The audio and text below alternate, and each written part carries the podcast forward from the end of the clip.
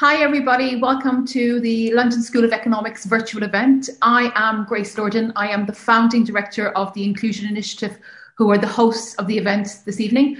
I'm also an associate professor in behavioral science um, here at the LSE. And I'm also the author of Think Big, the book that you can see on the poster, which is the only bit of self promotion that I'm going to do tonight because I have a guest that I not only have been a fan of for a very, very long time, I've now renewed my fandom by reading her book, um, The Authority Gap. Um, so it's with great pleasure I want to introduce um, Marianne Sieghart. Um, Marianne, most of us will know that she makes programs for BBC4. She has spent time being an assistant editor at the Times. She's the trustee of the Scott's Trust. Um, what you may not know is that she is currently a visiting fellow at King's College London and that in 2018 to 2019, she was a visiting fellow of All Souls College, Oxford, where she researched the book we're going to speak about tonight, The Authority Gap, which is all about why women are taken less seriously than men. And I think this book really is academic nonfiction in the best possible way.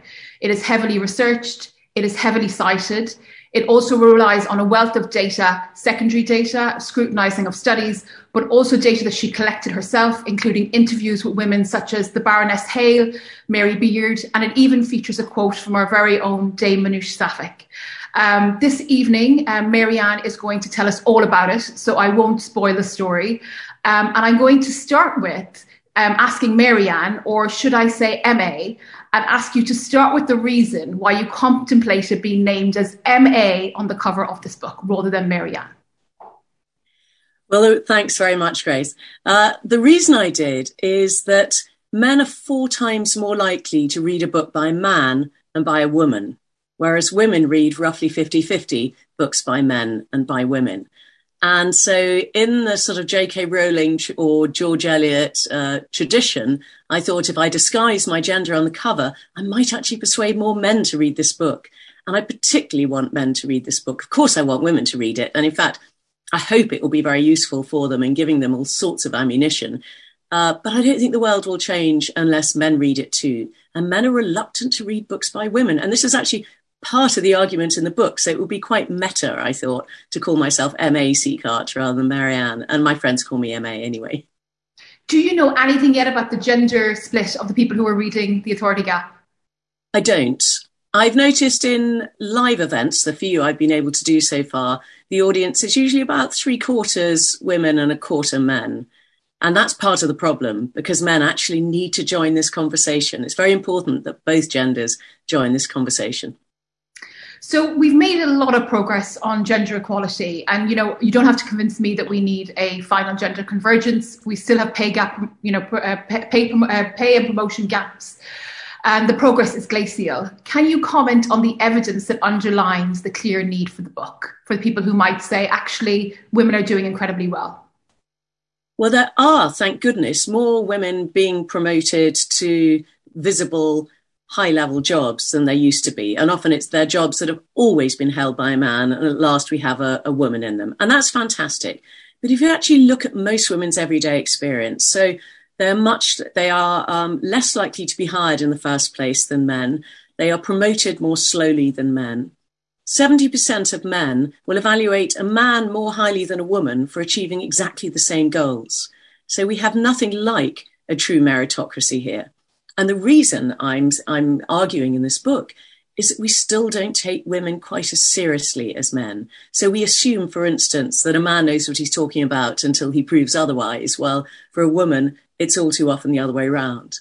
And as a result, women's expertise tends to be challenged more, their ability tends to be underestimated, they're more likely to have their views ignored, uh, they're, they're more likely to be interrupted, to be spoken over at meetings, and all these, all this sort of behaviour is a manifestation of the authority gap.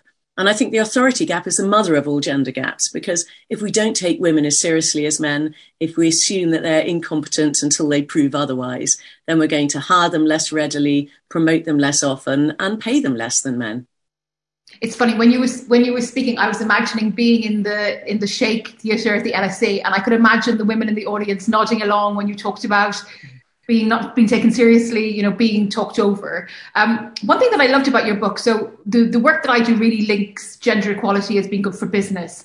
But you go step further in the book and you talk about the benefits for men in terms of their personal lives and also in terms of society as a whole. Can you talk a bit about the evidence base? Yes, well, for, I, I, this was actually one of the most cheering things I discovered when I was researching this book because I'd started off thinking, well, maybe men have got to be quite altruistic to allow women more power in society. You know, the uh, as you, it's very similar to race, for instance. You know, I used to go on anti-racism and anti-apartheid marches, even though I'm white. Uh, but actually, no, it's very much in men's interest too. And you would think that gender equality was like a seesaw in which if one side rises, the other side falls. But there's a lot of evidence to show it's actually a positive sum game, not a, a zero sum game. So, for instance, in countries that are more gender equal and US states that are more gender equal, and also in relationships that are more gender equal, where the, the if in a straight relationship at least, where the, the, the man and the woman share the unpaid work more equally, share the childcare more equally, not only are the women happier and healthier, which you might well expect, and the children happier and healthier, and they do better at school, they have fewer behavioral difficulties, uh, less like the boys are less likely to be violent as teenagers, but the men are also happier and healthier. So they are twice as likely to say that they're satisfied with their life. This is, this is all academic research, by the way, it's not anecdotal. Twice as likely to say they're satisfied with their life. They're half as likely to be depressed much likely to get, much less likely to get divorced.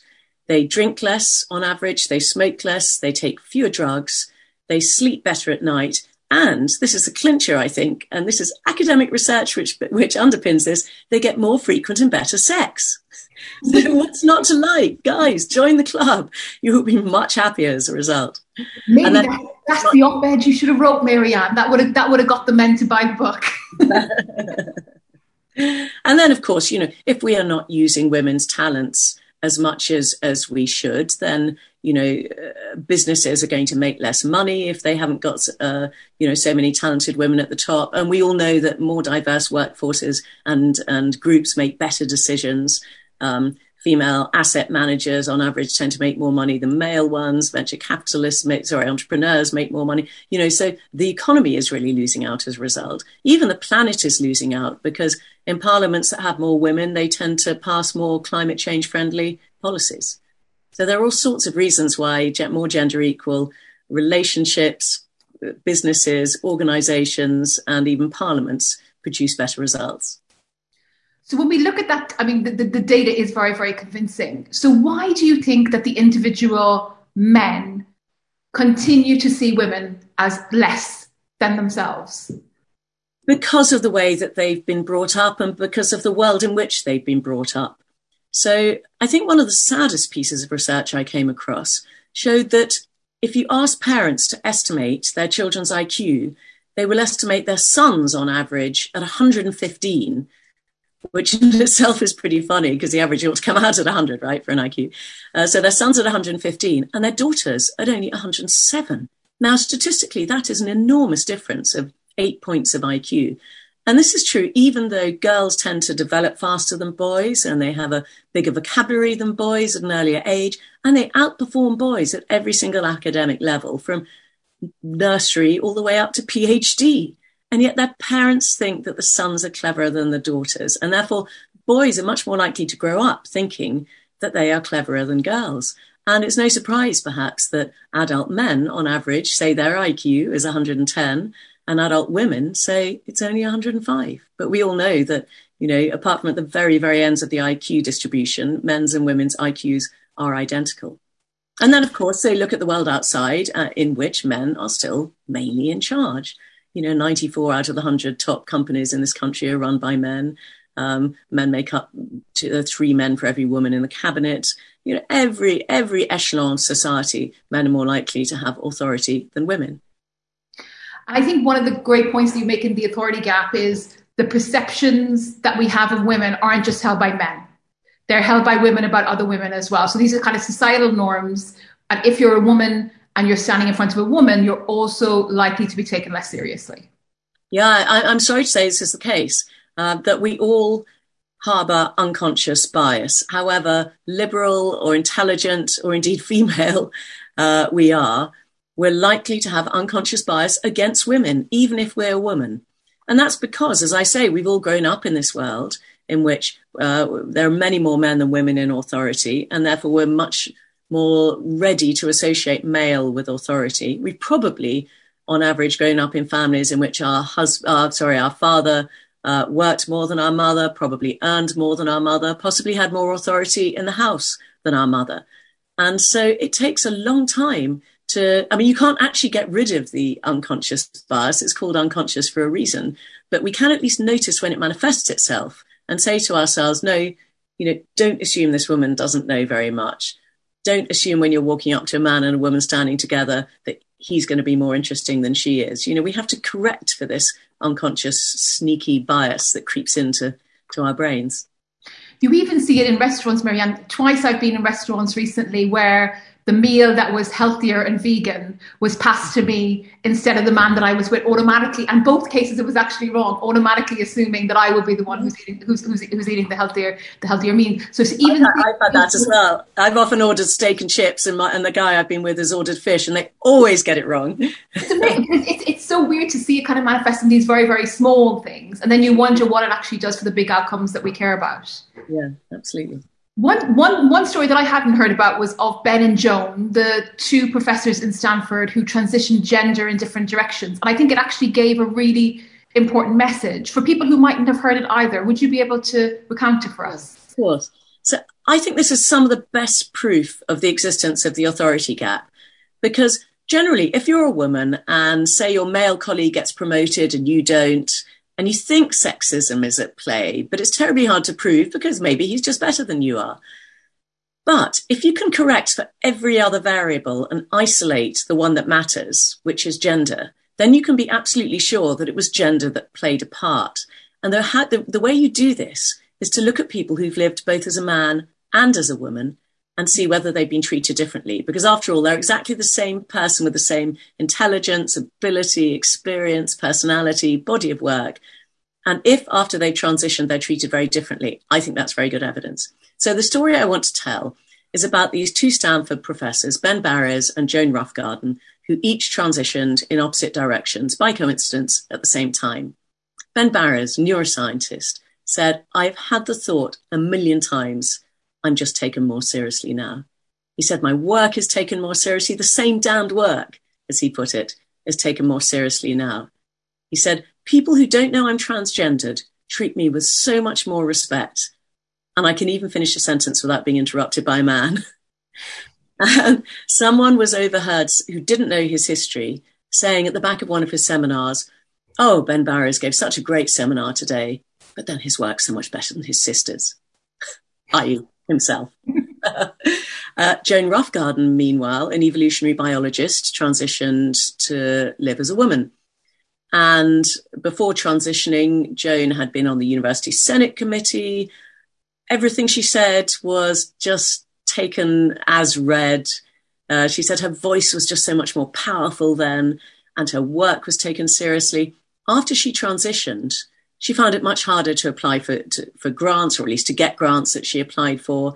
She lost her seat on the university Senate committee, and her work and she personally were attacked in ways that had never happened to her when she was living as a man. So people would say to her, You obviously haven't read the literature, or you don't understand the statistics. And she said, That never happened to me before. And she said, People interrupted her, patronized her, talked over her at meetings, and she said to start with, I thought, well, if I'm going to be a woman, I'm darn well going to be discriminated against in the same way as other women are.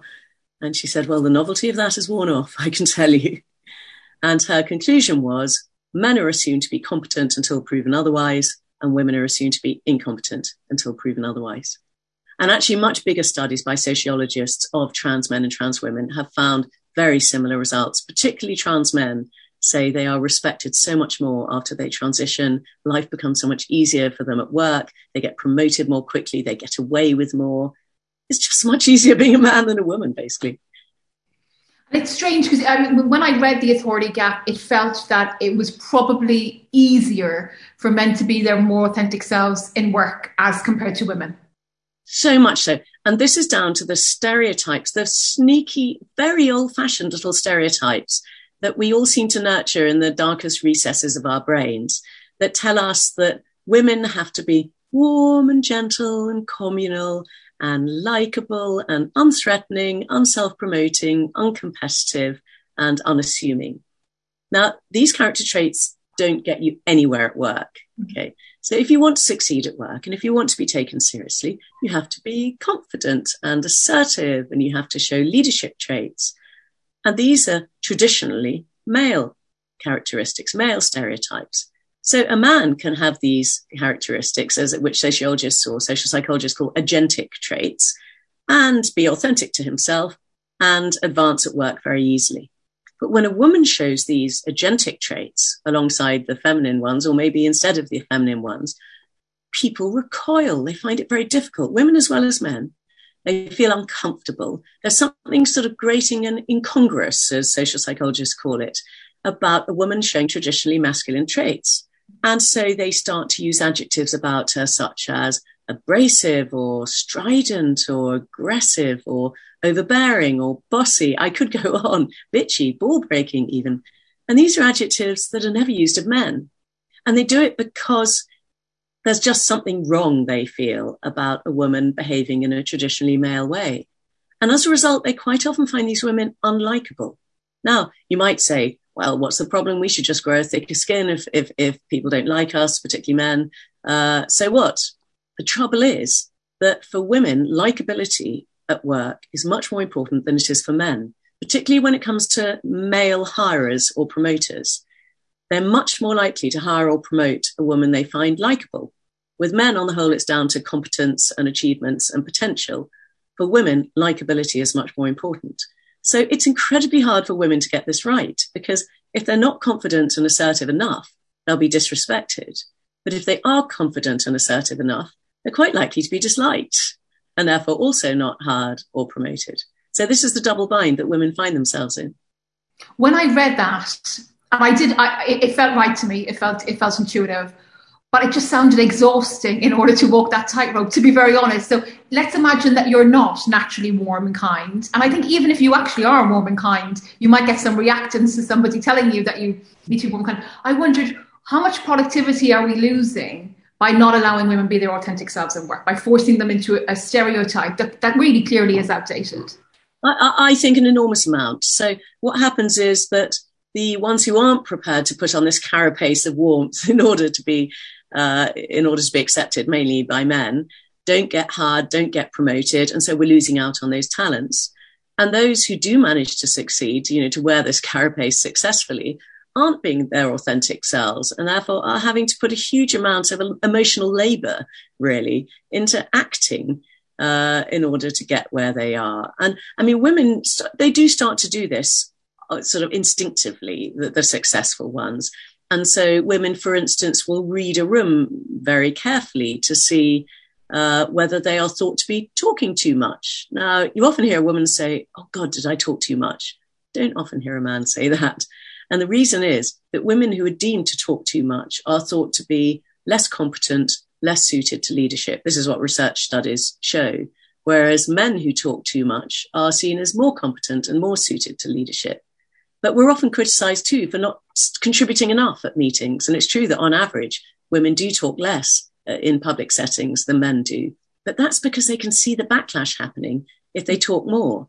And actually, we will perceive a woman to have dominated a conversation if she only talks for an equal amount of time to the men in the room. And therefore, talking too much actually means talking as much as her male colleagues. So again, we're walking this really difficult tightrope between talking enough to be taken seriously and not talking so much that people will disapprove. And that meta analysis is really fascinating that even though we believe that women and girls talk more than men. Actually, when you look at the meetings and you audit the meetings, men, I think it's two and a half times in a, in a meta-analysis speak, speak more than women. So that even that false perception in itself feels to go in the direction about what you're saying. Absolutely. I mean, if you wire up women and men for a whole day and count the number of words they've used, it's almost exactly the same. But in public settings, as you say, men talk much more than women.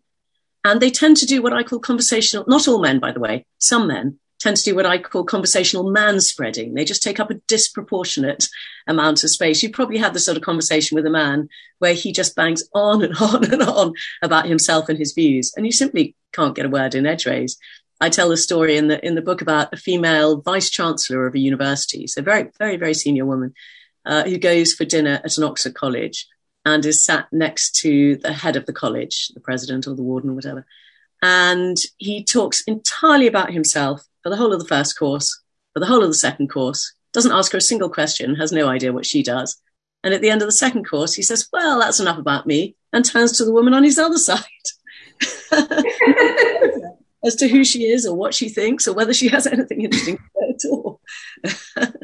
but actually, research shows that in meetings, um, women have to make up, either women have to make up 80% or more of a meeting for them to talk a proportionate amount of time, or if you change the rule of the, of the, of the decision making so that decisions are made by unanimity, like in jury service, rather than by majority decision making, then also women will talk for a proportionate amount of time. I guess because they then think, well, my view has to be heard because I have to agree with the consensus in order for a decision to be taken. It's interesting because I think when I when, when I when I read that first, I thought to myself, well, we will probably want women to speak more. And I spent a lot of time trying to curb groupthink in meetings in corporate companies. And one of the, the if, if you if you audit a meeting, one of the big conclusions often is that the decision maker or the person who has power or the alpha male, for want of a better word, needs to say less. So I'm wondering if we actually ran meetings by the way that women would naturally run them with the amount of words that they actually use in meetings, whether we'd actually be better off. Well, I think, uh, yeah. I mean, I think it, research does suggest that women listen more to each other, that, that, that they're on receive as well as transmit more on average than men are, and they're more collaborative in their decision making, and they speak more succinctly. So uh, I, I think there's one piece of research that says that the IQ of a group rises the more women are in it, not necessarily because the women are more intelligent, but because they collaborate more, listen to each other more, and therefore end up doing better decision making. So when I was thinking about that, one of the things that got me thinking about was um, cultures in companies. So um, when you talked about Ben and Joan, um, on, on, Thursday evening here for the LSE, um, I interviewed um, Antonia Belcher, who transitioned um, in, in, in, her 40s and was in construction and never suffered any pay gap. did suffer a, a, not a particularly nice environment, and she en- she ended up leaving. And I think about the pay gap in construction between men and women, and it's really really low because there's so few women in it. I think a lot of what you talk about really manifests itself where you get kind of tipping with women. So it's 30% plus. We see these kind of differences where men are talking over women. And I wonder, is it some sort of reactance to women entering the industry, or do you think perhaps that it's it's almost a power struggle with who actually gets to define the culture? It, I mean, this is a hard one to measure, isn't it? And you're just asking me for my hunch rather than any, any evidence. I'm, in, I, am interested because I think a lot of times when we have more women in organizations, it does change culture. We can yeah. see that. And I'm wondering if some of what your the findings in the book really are that politics at play. So we, we're, we're seeing culture change in favor maybe of a more collaborative environment, for example. And there are people who are pushing back against that. Yeah, um, it is interesting. For instance, there is evidence to suggest that um, junior men are more likely to interrupt senior women. And I suspect that is because they, there is something that makes them feel uncomfortable about having a woman in authority over them. And therefore they sort of feel they have to fight back. So, for instance, there's an extraordinary study uh, of US Supreme Court proceedings. And you don't get much more authoritative than, than the US Supreme Court. But women make up a third of the justices there, but suffer two thirds of all interruptions. So, in other words, they are four times more likely to be interrupted than their male colleagues, 96% of the time by male advocates or justices. Now, the advocates are actually pleading in front of them and are, so, and therefore, in some, you know, are, are beholden to them. And you would think they would be sensible enough not to interrupt the woman who is actually going to be taking the decision, but they just can't resist somehow. One thing that I really liked about the authority gap is that it speaks about compound interest. So I, I recently wrote about the idea of the mediocre manager who um, was identified by an extraordinary amount of women in financial and professional services who tends to give opportunities to people like them. So kind of replicates themselves. And it really reminded me of actually compound interest. And I think your your your theory of compound interest goes even further to explain pay and promotion gaps. Can you elaborate on that? Yeah. So so what I say is that each instance of the authority gap coming into play often feels quite minor and marginal. So, you know, you make a point at a meeting and no one takes any notice, and then a man makes it 10 minutes later and, and it's treated like the second coming. You know, we're all used to this as women. Each instance feels small, but I think they roll up over the course of a lifetime like compound interest to create this huge gap in opportunity and achievement between women and men. Because each time this is happening, A, it's denting your confidence as a woman. But B, it means that other people around you are taking you less seriously and are thinking that the man who actually has achieved the same goals as you is better than you. And all these things just add up. So yeah, I, I think I think it's a very good explanation for the big gap in pay and seniority between women and men. So it feels then that some of the things that we sh- that you talk about in your book, so voice within meetings, opportunities to be stretched, we should audit them. So it might actually be difficult to audit them but auditing them might actually shed some light much earlier on in the pipeline than when we're actually looking at the top of the organizations and saying where are the women gone? Absolutely. So you yeah what opportunities are you giving women uh, towards the beginning and in the middle of their careers? You know there's a lot of evidence to show that in companies for instance women are quite often shunted off to hr or marketing and then when it comes to bigger promotions, they say, well, you've never run a profit center. Well, you've never been given a chance to run a profit center. These are the sort of things that, the, that managers ought to be looking at. And certainly chairs of meetings, I think, should be far more sensitive to whether women are being overlooked or talked over, interrupted, ignored. You know, uh, suppose you make a point and no one takes any notice. You know, when a man makes the same point 10 minutes later, the chair should say, Oh, I'm so glad you agree with what Grace said earlier. Or if you get interrupted, the chair should say, Oh, hang on a minute. I really want to hear what Grace was trying to say. You know, we need allies. We need people to be aware of this problem. Uh, and then with any luck, the, uh, the malefactors will start to realize that they can't get away with it quite so easily. There is actually fascinating evidence of this phenomenon I've talked about, about women making a point and not being able to influence a meeting in the way that men can. Uh, and it was a study done, researchers put together a mixed sex group of students to supposedly to discuss a child custody case. And they deliberately chose this subject because it's actually quite female stereotyped. It's not, you know, quantum mechanics or something. And they were given lots of information about the family concerned. But a few individual members were given a particular piece of information that the rest of the group didn't have. And when that piece of information was introduced by a man, it was six times more likely to be used in the group's deliberations than when it was introduced by a woman. Six times more. And that just shows how much harder women have to struggle to influence a decision than men. And so we often beat ourselves up and think, well, I made that point and no one took any notice. Maybe I wasn't articulate enough. Maybe I wasn't confident enough. No, you were simply too female. Can you say something about mistakes? So, you know, there's often this expression that men fail up, and this comes true as well in, in, in the authority gap. So we talked about opportunities and that men tend to get much, many more opportunities as compared to women. But then when both get opportunities, there seems to be evidence that if a woman makes mistakes, it hurts her much more than as compared to a man. Yes, I, I think women get one chance generally, yeah. and and if they bog it, that's that. Men are allowed to make mistakes, fail, fail, and fail again, um, and, and tend to be given more chances. And also, women are more likely to be appointed to really difficult jobs, uh, the so-called glass cliff. Mm. You know, when a company's really in trouble, that's when a woman tends to get appointed. And it may be that she accepts because she knows she's not going to be offered the successful company. So her only hope is to take over the failing one and, and, and hope that she can turn it round. And some of them do manage to. But it, yeah, it's an extra tax on women, this it, I mean, I have to say the, the glass cliff is a real pain because it makes it very hard to find concrete evidence that women running companies are more effective than men. It looks neutral, mm. but if you take yeah. into account the bad starting point and, and yeah. the lead boots, it, it, it I, am convinced it's there. Um, before we go to questions, and please, uh, anyone who is in the audience, if you have questions, do put them in. I'm going to be coming to them in a second. I want to ask you what type of advice you would give to a woman who is ambitious who's talented and perhaps experiencing exclusion in their organization because she is not warm enough. Maybe she's too straight shooting. Uh, put a, bucket, a copy of my book in your desk, boss's desk top drawer, perhaps. Uh, I mean, the awful thing is, I wish the world weren't like this. But the world being what it is, we do have to just ladle warmth uh, you know, onto whatever we do if we want to be taken seriously and be confident, be assertive, and be competent.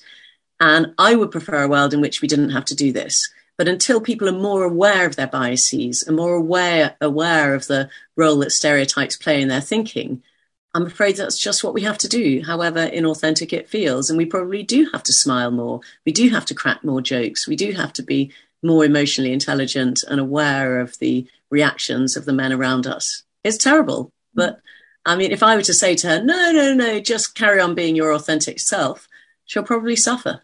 And I don't want to be responsible for her being punished for this. It's interesting. So I, I, we, we, have done, um, um, myself and my colleague um, Erika Brodnock are working on a project at the moment. Um, and I, I, did a similar project with women in banking and finance. And one thing to come true is that women actually leave for this reason. So they leave to go and, you know, start up companies and to become entrepreneurs. So I, it, I, it does make me shudder about what it actually does to the talent stream for people who can't, you know, kind of ladle on the warmth in the way that you describe. Yeah, so and that, you know, then we're told, oh well, women just don't want the top jobs in these companies, you know, and why do we have this attrition? We, you know, we're trying to get them into the pipeline and they all just leave. Well, maybe look at the culture in your organisation first before blaming the women.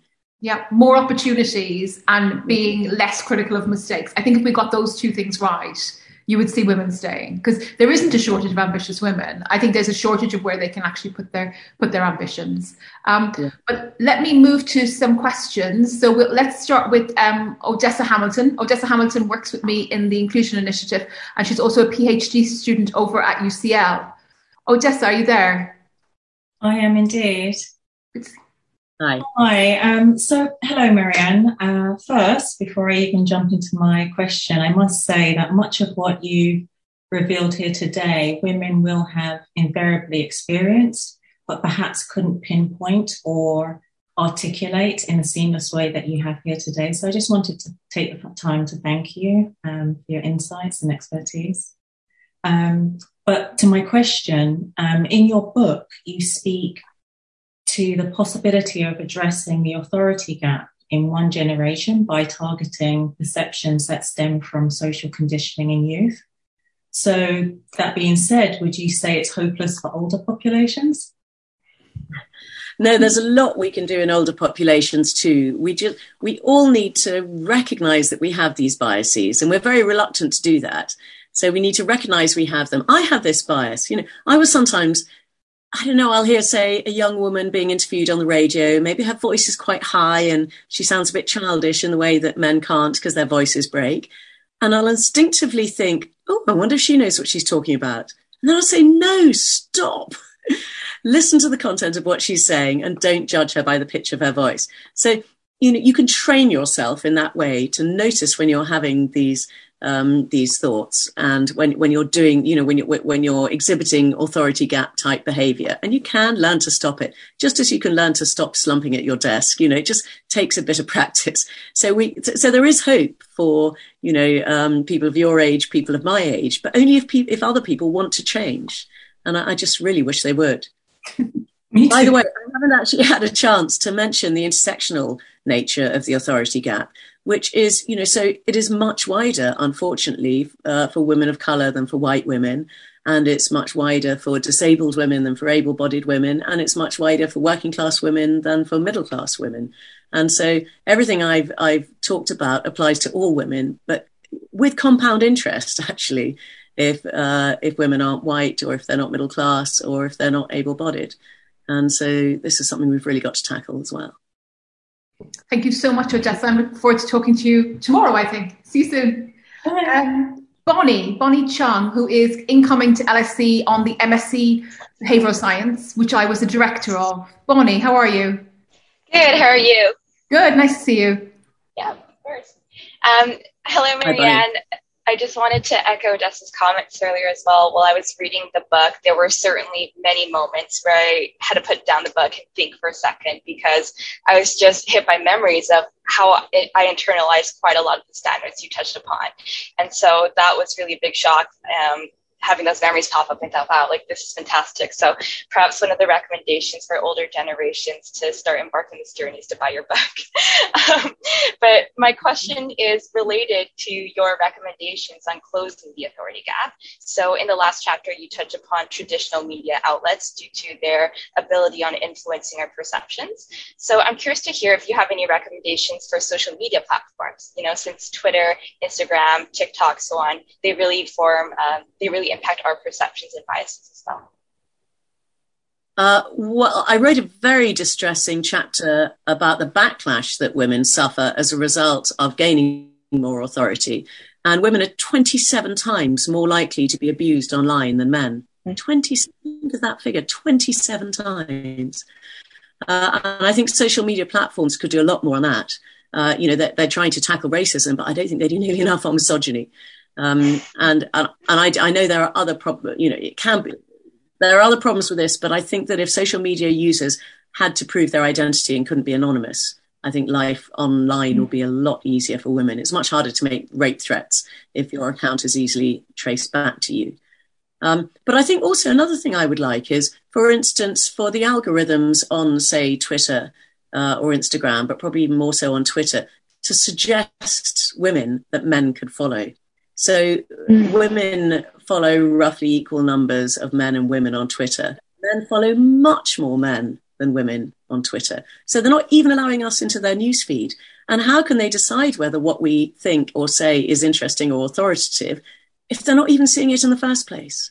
And they're also mm-hmm. much more likely to comment on or retweet uh, tweets by men than by women. And given that, you know, comments and retweets are the currency of Twitter, that means that we are just poorer as a result. So I think social media companies could actually address their algorithms too. Yeah, no, that's fantastic. Thank you. Thanks, Bonnie. And if you're in the audience, um, do tweet and retweet Marianne and I tonight um, to kind of start a, a, more positive trend. But but that but that evidence, I hadn't really thought about it. But if you look at any of the gentlemen that I know, again, the majority of the people that they're actually following do tend to be of the same gender, which is which is really which is really really depressing. Um, so, so this is. Sorry. I was just going to say, so something that men can really easily remedy because um, they're probably not doing it consciously. But just have a look at who you follow on Twitter and try and redress the balance if it's many more men than women. And I, and, and I think the, the, the approach that it's unconscious is quite freeing, isn't it? Because if you recognize it in yourself, it's really easy to fix. Um, well, don't um, and don't go now. Go after go after the talk. Um, we have a question from um, Joanna Sonen, PhD of uh, law student. How much of this is an Anglo-American issue? Oh, I was going to ask. This is a good question. Are there comparable studies from other advanced industrial societies with different cultures? Example: Israel and the Nordic countries. Yes. Uh, so even in Israel, there was a study about. Uh, how teachers' uh, expectations of pupils' mathematical abilities uh, follow them all the way through their careers and that the teachers themselves are biased. So teachers expect the girls to be less good at maths than the boys, and the and and and, and this is very heavily correlated with how the girls do in their careers. Um, most, sorry, not most, a lot of the studies, probably about half the studies are American because uh, on the whole, American academics seem to be more interested in, in, in these sorts of issues than other countries. But I have, I do cite studies from all over the world. Uh, but but I, but I concentrated mainly on developed countries because you know we all know that in Pakistan, say you know it's overtly incredibly sexist, or in Saudi Arabia. Uh, but in countries like the UK and the US, a lot of people, well, a lot of men think we've solved the problem already. And what I'm trying to point out is we really haven't. And actually, people, even in, I, have talked to quite a lot of people in Denmark, which is one of the most gender equal societies, and women there still really complain about instances of the authority gap. Um, how do we affect change collaboratively with men rather than a feeling like our sole responsibility? And that's from Lorna. We need men as allies. We really do. And as I said earlier, it's in men's interest too. So it's not that big an ask. But what we really need is for men to speak out on our behalf at meetings if we're being, you know, patronized or interrupted or ignored. We need men as sponsors and mentors in organizations. The trouble is that men uh, suffer not just from gender bias, which we all do, but also from affinity bias. So that means that they're much more likely to help and encourage people like themselves. So, you know, they, if suppose they're a senior manager and they spot a man 20 years younger who reminds them of themselves when they were younger, that's the sort of person they want to, they're going to want to give a leg up to So I'd like to say to them, just switch for once and choose a woman instead to sponsor and mentor. And I think this is a really important point because a lot of the gaps that you find between men and women in the in the in the book can be explained by discrimination in one direction that's unconscious, but equally by favoritism. So it could just be that men are neutral towards women, but actually favor people people like themselves, but the outcomes are the same. Yeah. Um, and it's probably actually harder to tackle favoritism, in honesty, um, it, to kind of think about legislation. So we have a question on. Oh, this is a good one. So how would you respond to Dr. Jordan Peterson's claim that men and women cannot ever be equal, and it is truly rooted on the evolutionary makeup of these sexes, which implies that certain things or jobs are naturally suited for one sex more than another? Well, I just don't believe that to be true. Uh, I mean, there are if everything were evolutionarily determined, then it would the differences, the sex differences, would be true in um, at all times and in all countries because it would just be a basic part of our uh, genetic makeup. But there are societies in which women are in charge, and they exhibit very different characteristics to patriarchal societies. So one great study looked at competitiveness. I bet Jordan Peterson would say men are just naturally more competitive than women. And that's because they were chasing mammoths while women were just picking berries, or, you know, they were competing for mates in a way that women didn't have to, something like that. So these researchers looked at the Khasi society in India, which is matrilineal, and the Maasai society in Tanzania, which is patriarchal. And they discovered that not only are Khasi women more competitive than Khasi men, they're even more competitive than Maasai men. So if this were evolutionarily determined, that simply wouldn't be the case. I, I do believe it's socially conditioned. This is a really great study, by the way. So it's Uri Gneezy and John List in Econometrica, if I'm not mistaken, um, and it's a really, really rigorous, rigorous piece of work. But it reminds me of narratives that that study. So if you grow up being told that you're not meant to compete, you mm. internalize that and then i meet you at 20 30 40 50 years of age and you don't have that trait whereas obviously the women in in that study were were, were they were running they were running the um, they were running things. So, so, from the very beginning, they were given the the permission, if you like, to be competitive. Yeah, absolutely. I mean, I've actually, despite being female, I've always been very competitive. Probably because I was very close in age to my older brother, and we were very competitive with each other. I don't know, maybe that's why. And I actually say in the book, actually, you know, not all women are less competitive than men. I'm actually pretty competitive. And then I said in brackets, I wonder if that made you feel a bit uncomfortable reading that. And several people have said it did, because the idea of a woman admitting that she's competitive, mm. you know, it goes against our stereotypes. And people get this as feedback in annual reviews. You know, you, you need to be less competitive much more often if you're a woman as compared to a man. And actually doing those text analysis is really, really fascinating. The different type of language that we use in describing the alpha males, where being competitive is seen as a positive trait, as compared to the women who are in the same organization. Yeah, uh, there was a fascinating study done of women in tech companies, women and men in tech companies, of their evaluations. And women are much more likely to be criticized for being assertive or aggressive than men. And when the word was used of men, it was usually that they weren't assertive or aggressive enough. it, but it tells you the type of conditioning that we have as well about what a leader actually looks like. So for the quietly confident men as well, they're probably experiencing some of the backlash that the women that we're talking about tonight. Yeah, and, and you know, if we just if we just try to get rid of these stereotypes, which are based on incredibly anachronistic um, assumptions, then actually men would be much better off as well as women because they could be their more authentic selves. So we have a question from Anna, who is one of our executive behavioural um, science students. Hi, Anna. Um, what can be done to reduce agentic traits at workplaces? Will we always have to assume that to be successful at work, you need to possess them, or maybe the value of inclusion lies in having a gentler conversation about what success means. Yeah, no, I, absolutely. I completely agree with that. And that's what we all ought to aim for in the longer term. And actually, I do think we're getting there. I think um, if you look at um, if you look at studies of leadership, uh, most academics now understand that what's called transformational leadership is is is the most successful form of leadership, and that is on the whole being more collaborative, being more democratic, taking more care to engage your employees. And this is actually a form of leadership that women tend to be better at than men. And in fact, men who display this are often praised for, for, for being more successful leaders. So I think we're getting there very slowly, but we are getting there. Do you think, Marianne? So, so a lot of the evidence coming out of kind of job flow data and how we actually price um, jobs suggests that empathy, being humble, being collaborative, that these are all traits that are needed for the future of work. So the leader is shifting, if you like, from being command and control to being more collaborative. Do you think that women will naturally make progress because of those shifts? Or do you think that some of the, I'm going to call it office politics, and that's probably the wrong way to label it, but some of the office politics that you bring up in the authority gap will push out the gains? Uh, it, it's still a hunch. I think there is a danger of that because if women were judged entirely on their merits, then yes, of course, they would um, they would really benefit from that. But the mistake that we make in judging employees is that we mistake confidence for competence. And so often men are more competent, sorry, not, men are more confident, Freudian slip there, uh, than women. Uh, for all the reasons I've mentioned, you know, if, you, if you're up against the authority gap in every day of your working life, that will dent your confidence day after day. If your parents think you're less clever than your brother, that will dent your confidence. And also, boys are encouraged to be confident, and girls, on the whole, are encouraged to be self-deprecating and to, you know, underestimate their abilities. Um, so men on the whole are more confident than women. It doesn't make them more competent though, but we're very bad at, you know, we, we tend to mistake the two. And as a result, we will, you know, promote the, uh, the, sort of blustering, confident, blagging man over the actually quietly much more competent woman.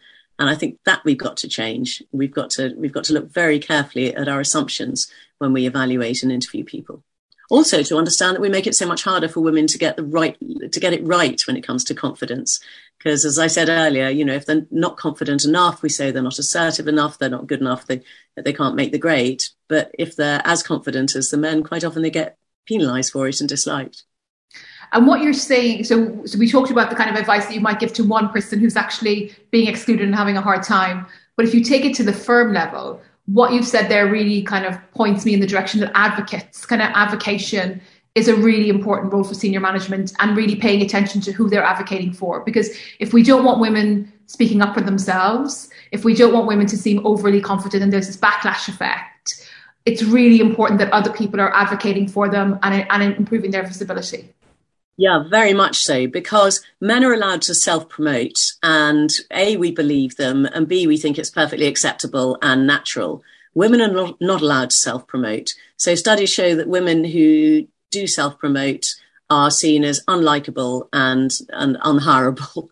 So this is really hard because if you're going up for a job and you know you, you want to tell them all about your ability and your achievements, uh, you again have this double bind uh, that, that if, if, if, you're genuinely honest and say, well, this is what I'm good at and this is what I've achieved, the danger is that the person sitting on the other side of the table will say, oh, I don't like her. She's a bit boastful. Mm-hmm. Whereas a man can easily do that and get away with it. So until we can change our biases, yes, we need other people to advocate for us and say, she's really good. Look at her achievements uh, in order for them to be recognized.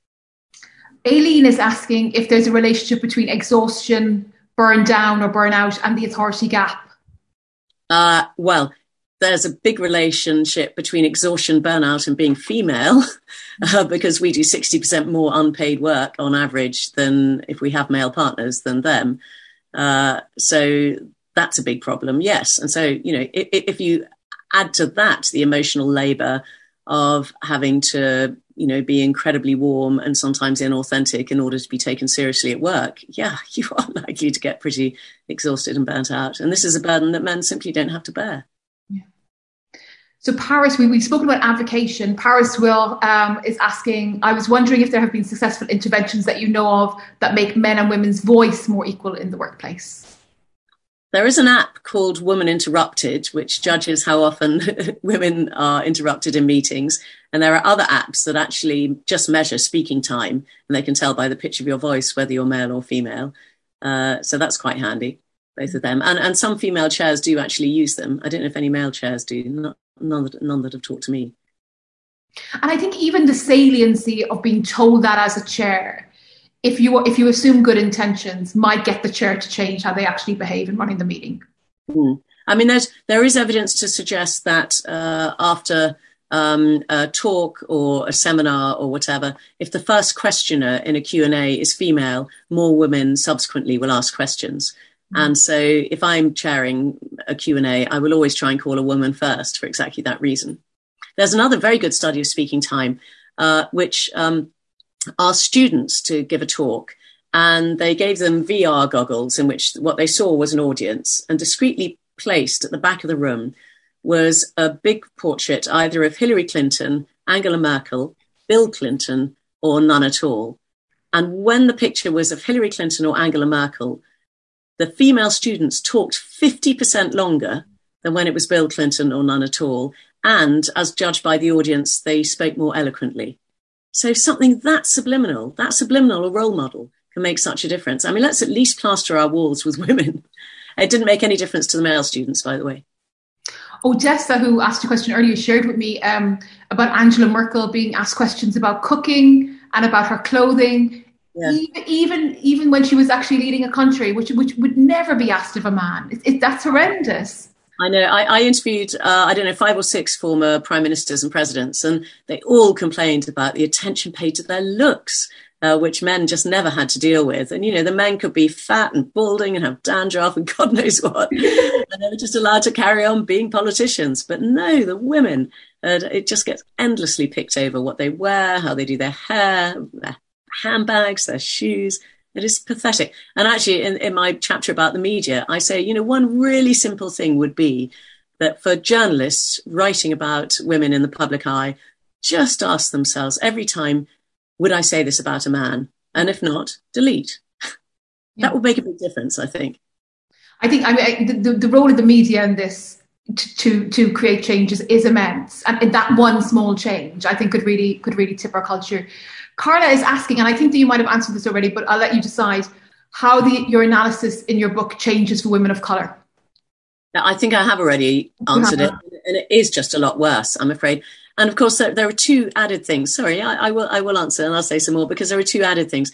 One is that the racial stereotypes often get overlaid onto gender stereotypes. So you get terrible things like, you know, the angry black woman or submissive Asian woman um, and and this compounds the problem. You know, so suppose a, a, a black woman says, um, "Hang on a minute, I was speaking there. Could you not interrupt?" Suddenly, she'll be the angry, difficult black woman. It's bad enough if you're white, but it's even worse if you're black. Um, and what was the other thing I was going to say? Oh, so sorry, it's escaped my mind. Get, it'll come back to me. Um, Carla is asking, can we document that the, the, the discrimination against women in early? Oh, go ahead. So I just remembered. Uh, yeah, so if, if you're a woman of colour and you do succeed, quite often you are just written off as the diversity hire. And so even if you, you've been appointed on merit, people will think, oh, she's only got there because of the colour of her skin. That was the other thing I was going to say. I think as well when there, when there's quotas, if if you're hired, you do need sharp elbows because voice is diminished in the C-suite. But I think having those people take the seats is really important Oh, you know, so having people actually show up, be role models, and if they can have sharp elbows and, and God, I hate to say it, but have a thick skin because it makes it so much easier for the second, for the third, you yeah. know, for, for, for, for the fourth. I'm a real proponent of quotas, but I do think the voice might get a bit diminished and having that right person in the seat is super important. Um, Carla is asking if a lot of what you're finding is to do with um, mothers in early careers rather than rather than being a woman per se. So if you contrast women who don't have children as compared to women who have children? Uh, I'm afraid it kicks in long before motherhood, but motherhood really compounds it. So you know, once you have a child, you're immediately deemed to be less competent and less committed to your to your work. Uh, than before. So that really compounds it. And the pay gap widens hugely once you have children. But it does start earlier than that. And that's why there's already a pay gap generally when couples start to have children. And that's why quite often, you know, the, much more often, the, if in a straight relationship, the man is earning more than the mother. And therefore it, it makes sense for her to, you know, um, wind her career down a bit, work part time, whatever it is, because he's already earning more. And he's already earning more because of the authority gap.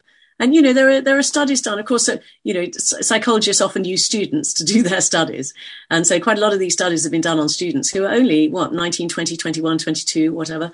There was a study done of biology students, for instance, and they were asked to nominate who was the best informed and smartest member of their class, and it was done throughout the course of a year. And the female biology students, on average, answered it very accurately. They did manage to pinpoint the best informed and smartest member of the class. The male ones disproportionately put forward other male students, even when the female ones were smarter and better informed. And this gap actually widened during the course of the year when they'd had more chance to see their classmates in action. So these are 19, 20 year old young men uh, showing their gender bias.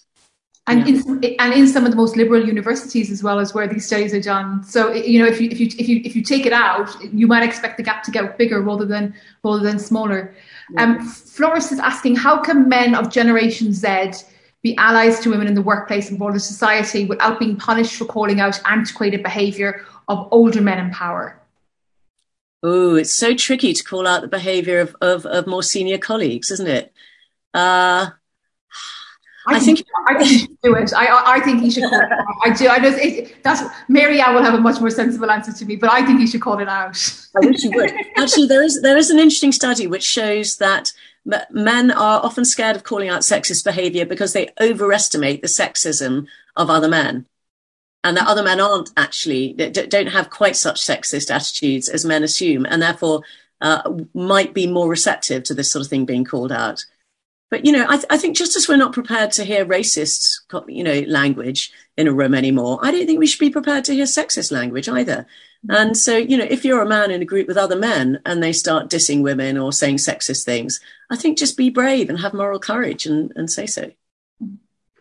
Anna is saying, what advice would you have for autistic women in the workplace in relation to the authority gap? So I'm guessing that the, that the authority gap compounds this is a, a, a, dimension of intersectionality. So, what advice would you have? Well, I'm not an expert on autism, but yes, I'm, it does definitely compound it. And of course, it's harder for you to have um, sort of instinctive emotional reactions, but you probably do spend a lot of your life putting on reactions that you know you're supposed to have, even if you don't already, you know, don't instinctively have them. Uh, and so, in a way, perhaps forcing yourself to smile and and um, you know, have this carapace of warmth might even be easier for you because you, you always have to act in order to fit in in a, in a way that um, neurotypical women have to do less or certainly neurotypical men have to do less. But I, I, I, you know, I'm not an expert on this. So the last question of the night, I'm going to bundle two questions and you can answer them and, and anything else that you want to um, add that we haven't covered. So we've one question on role models, asking if there's any evidence on how role models can be effective in the workplace. And then we have a personal question from Shivani, um, who says, I use disclaimers and caveats in work. I struggle to combat this because I believe I know what I'm talking about and I need to present in that way more often. But I also believe it's important to talk about those caveats and disclaimers. How do I fight against the implications of fitting into a gender role, being seen as less confident, being outshone by a man who doesn't tackle nuances? While being authentic and doing my job very well? So that is such a it's such a tricky question. That's such a tricky question. I mean, I think. Do, do you mean was it Siobhan? Uh, Shivani, I, I, I, think Shivani is, is is trying to juggle being authentic um, and trying to placate somebody who who basically expects her to be a certain uh, behave in a certain way. Is is just really difficult. I would love to live in a world in which we can all be authentic. Sadly, we can't be, or at least we can be, but then we won't get on. There is this trade off, and you have to decide for yourself how much you're prepared to compromise. Um, if I think t- she was talking, Shivani was talking about disclaimers and that sort of thing. I think that's something we can shake off. We can stop apologizing for being ourselves, and we can stop saying, "Well, I don't know much about this, but," unless it's genuinely true, as with me and autism just now. Um, don't do yourself down. I think I would I would advise women really don't do yourself down because if you do, people will believe you. If you say, "Oh, I'm no good at maths," in a way that you know girls are sort of trained to do, people will think you're no good at maths, even if you are. Um, so men are believed when they say they're better than they are, and women are believed when they say they're worse than they are. Men have to stop boasting and blagging. We have to start actually being accurate about our abilities and not doing them down. I'm sorry, you're going to have to remind me of the question before that now. Um, it's on role models. So, oh, evidence of the importance of role models. Yeah. So much research has been done on this, and they are unbelievably helpful. I mean, I talked about this, just the subliminal effect of seeing a female up on a wall. And if, you know, that, that there was an amazing study done of women in STEM uh, of a certain age, old enough to have watched The X Files when they were young. And The X Files, of course, had this fantastic character, Scully, who was a really competent and interesting female scientist. 63% of women in STEM of that generation said that they've been inspired to go into STEM subjects and industries because of watching Scully in the X Files. And you think if hmm. one TV show can have that effect on people's lives, you know, what can female role models all over the world do for us? An enormous amount is the answer. Did you grasp that you were a role model in kind of a man's industry when you were writing for the Times all those years? I think I, yeah, I did actually. Yeah. And in fact, I helped, along with some other female journalists, I helped to set up an organization called Women in Journalism. We were already senior in the industry, but we were quite unusual in order to help younger women coming up and, you know, give them all sorts of mentoring and advice. Yeah. And I, and I think that's a great note, you know, to leave it on. I think for people who are struggling in work, finding a group, finding an ally, finding f- finding a slot and finding somebody to talk to who isn't the person who's who's doing them down can also be can also be a solution. Yeah, very much so. Is there anything you want to leave? Is there any note that you want to leave us on, Marianne, before we ring off? Uh, the world can change.